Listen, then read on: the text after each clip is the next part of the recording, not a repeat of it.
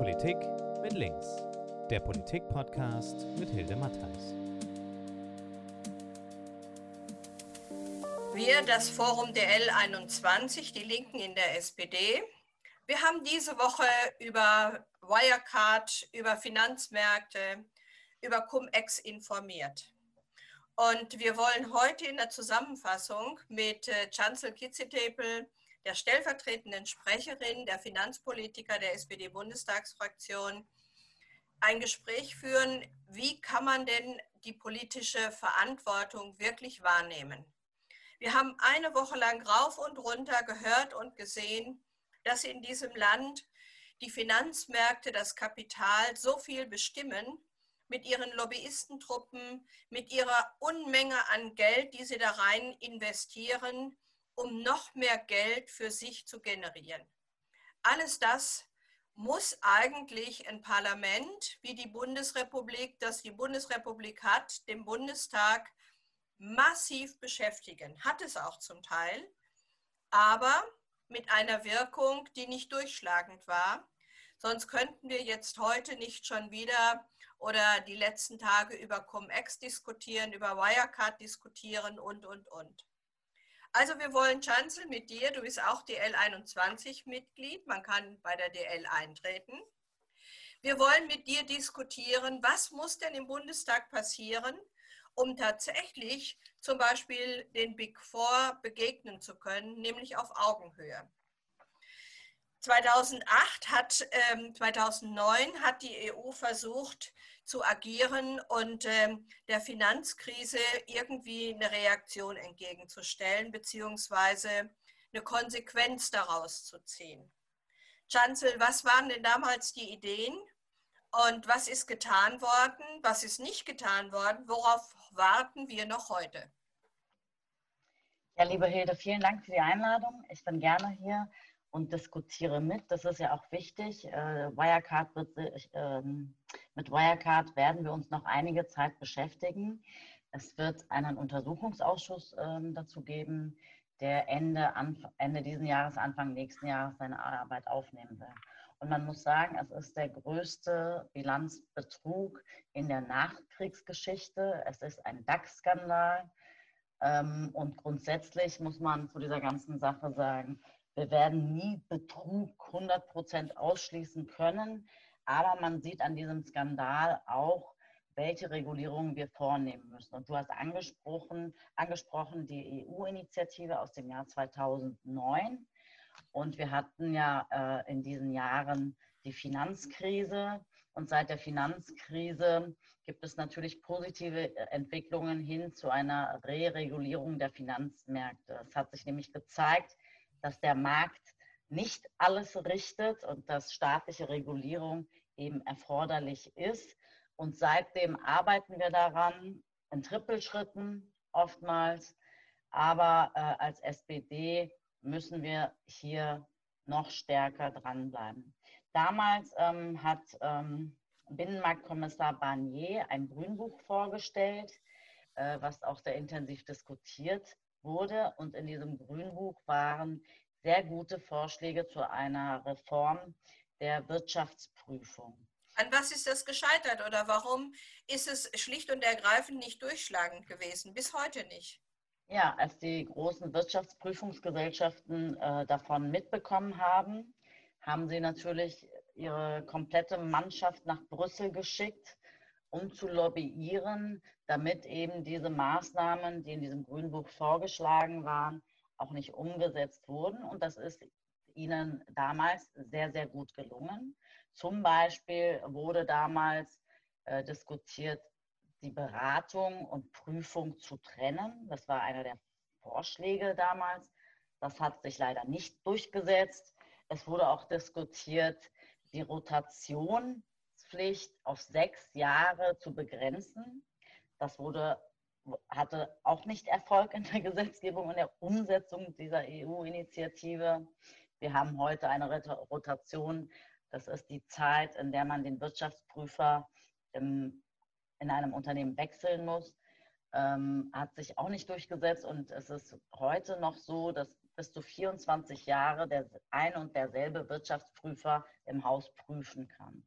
Also es sind nur einige Beispiele. Darf ich mal da kurz unterbrechen, weil das ist natürlich fundamental. Wir hatten Anfang der Woche mit dem geschäftsführenden Vorstand Schrei ein Podcast und ein Gespräch, das genau diesen Punkt aufgegriffen hat, nämlich zu sagen, hey, man muss Beratung und Überprüfung dringend trennen.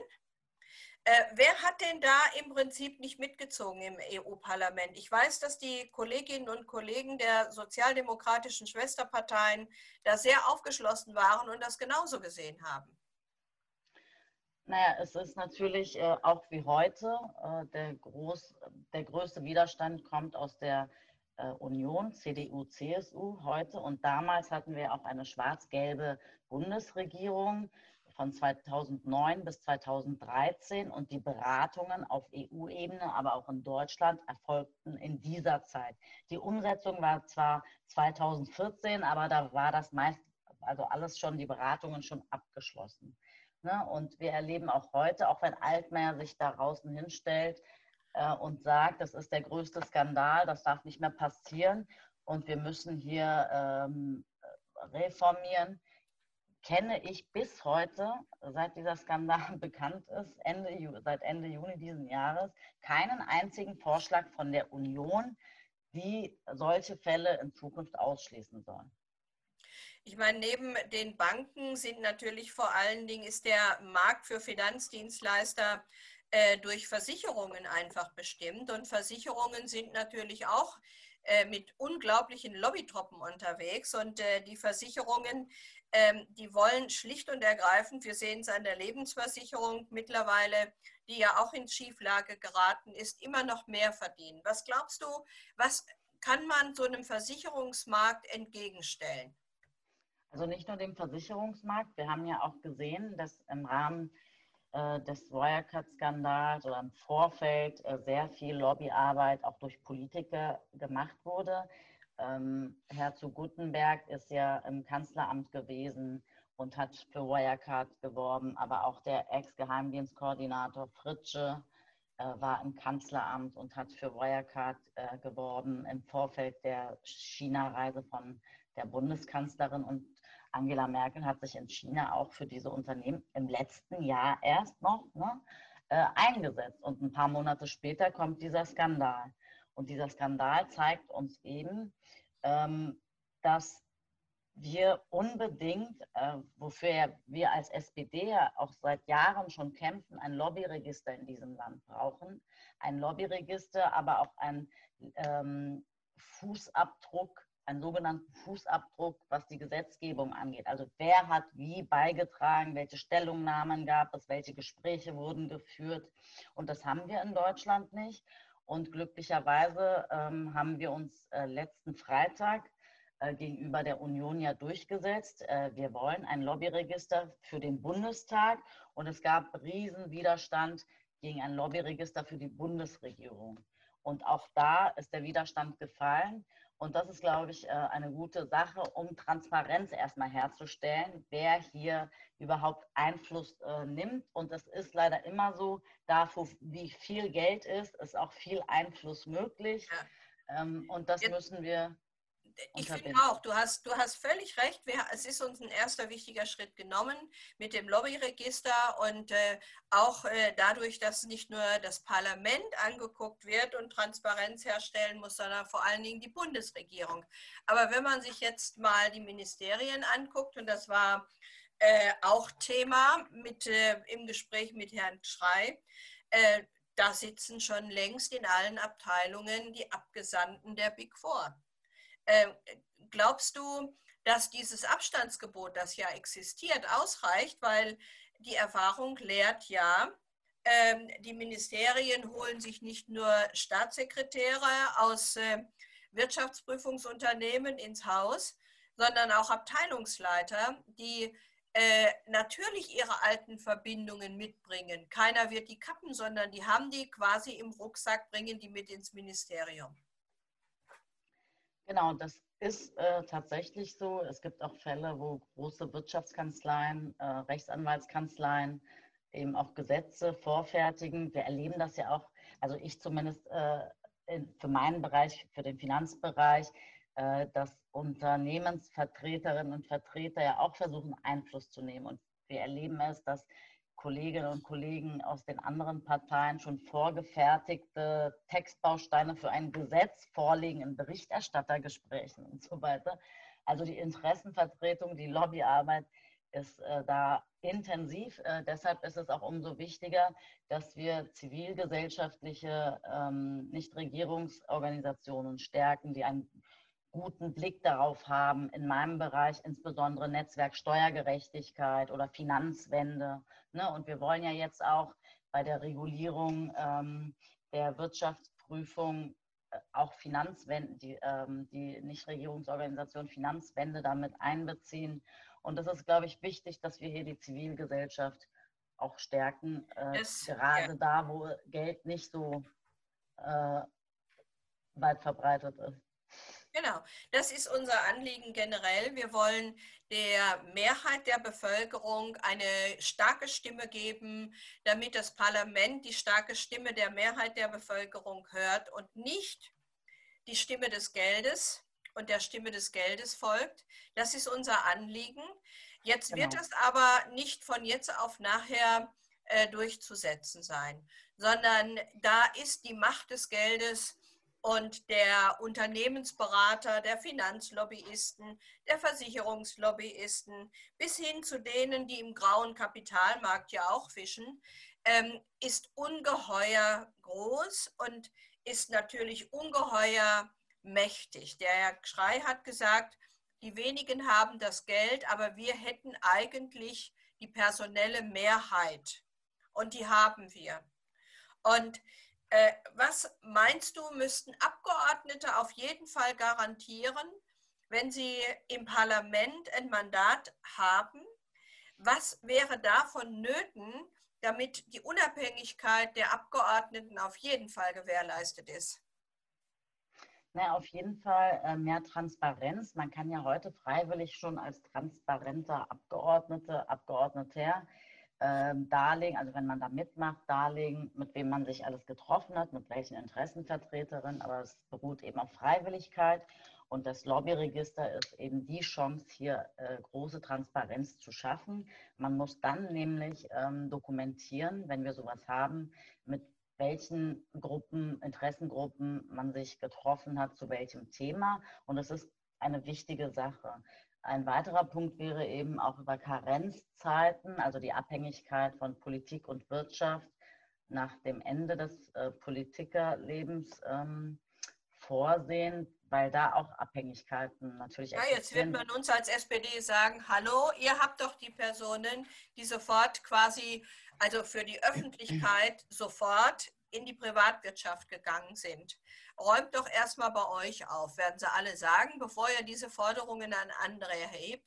Ist natürlich erstmal richtig, hat aber, wenn man die Abgeordnetentätigkeit anguckt, ist das natürlich für alle gleich.